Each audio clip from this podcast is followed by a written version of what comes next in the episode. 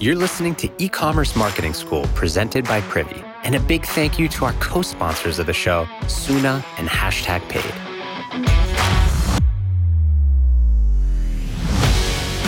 You know what the biggest problem is with influencer marketing? Finding creators. You gotta search and scroll through thousands of them before you find them that make sense. Not anymore. Hashtag Paid is the first matchmaking tool for brands and creators. All you gotta do is build your campaign, and Hashtag Paid is gonna pair you with 10 creators who show interest in your brand.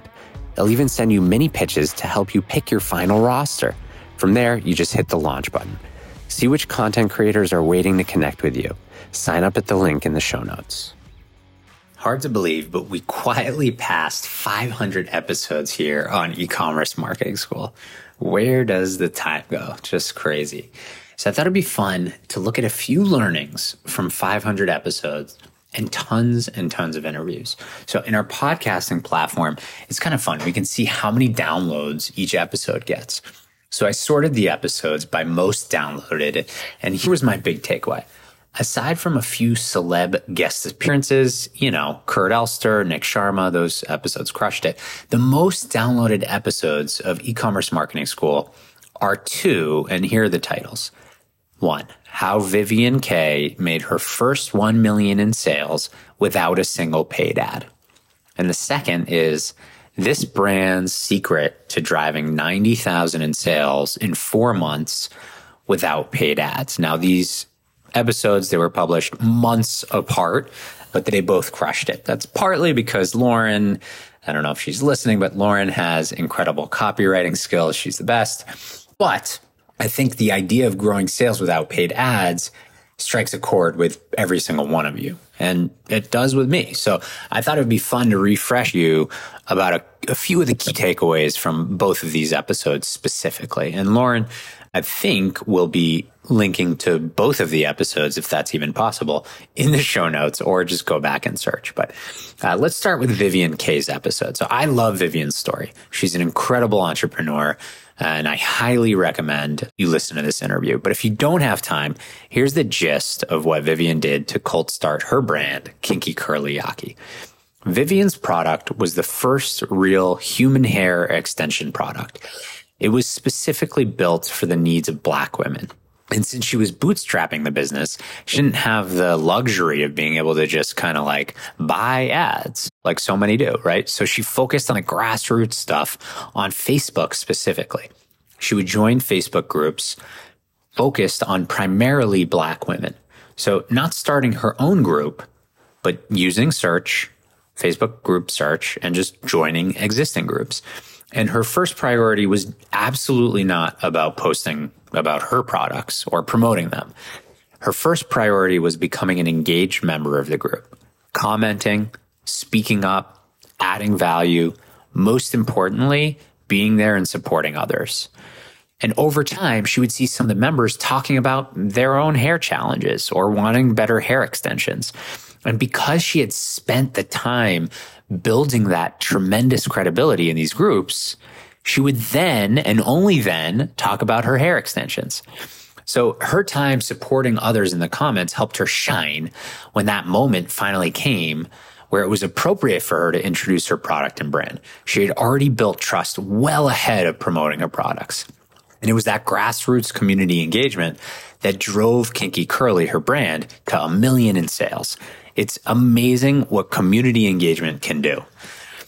And on that second episode about how a brand hit 90,000 in sales within four months of launch without paid ads, that episode was about Florence Kwok, founder of Jelcie. It's J-E-L-C-I-E dot com. They sell gel based nails and you know, stuff that goes with them. And no surprise, Florence filled me in on their community based approach to growth. Like Vivian, Florence knew exactly who her target customer was. She described it as working professional women in their late 20s to 40s, and they like to get their nails done, but they don't have the time anymore. Right? Pretty specific. So Florence turned to Facebook also to find relevant groups. And she and the team would run a similar playbook to Vivian. They'd support the group as an engaged member, and that was mission number one. A nice thread throughout all of this. And then over time, they were focused on befriending the group admins, right? Explaining more about what they were doing, what they were building with Jelcie, and actually asking the admin if they'd be willing to send all members a code to Jelcie. They did this in, you know, some pretty popular groups. One of them was Peloton Moms, which had about 50,000 members at the time and a bunch of others. And they started to see that that strategy was really working and converting customers.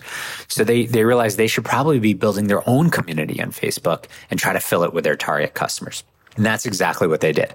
So they started a group. Actually, they started several and each of the groups had different titles. And that was a test they ran to see which of the groups and which of the titles would actually capture the search demand of Facebook group search.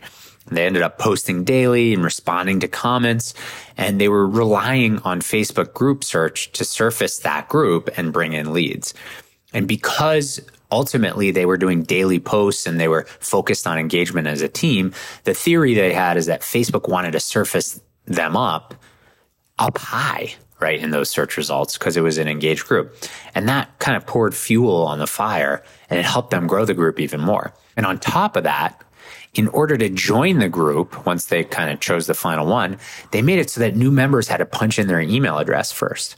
Now they have 40,000 members in that group. And it was this group that really helped them launch that grassroots community driven approach and helped them hit 90,000 in sales in four months. Another incredible story of growth built off that community foundation.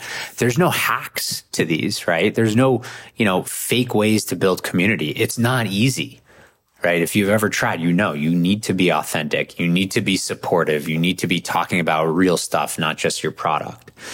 And I gotta admit, I was pretty intrigued to see that these were two of the most downloaded episodes on the podcast. And it really does make sense. So there's just a ton of gold in those episodes from Vivian and from Florence. We'll make sure it's easy, but but definitely give them a listen. And thanks for being a listener.